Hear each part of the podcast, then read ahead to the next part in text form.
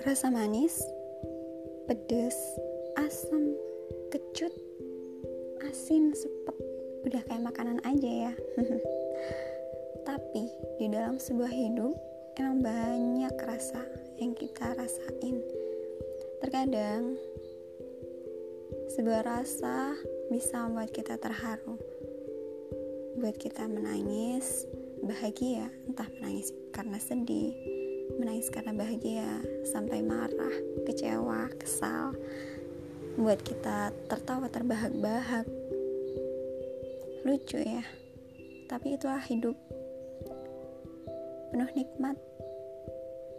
Dan dari situ kita semua mengetahui sebuah rasa yang sangat berharga dalam hidup kita.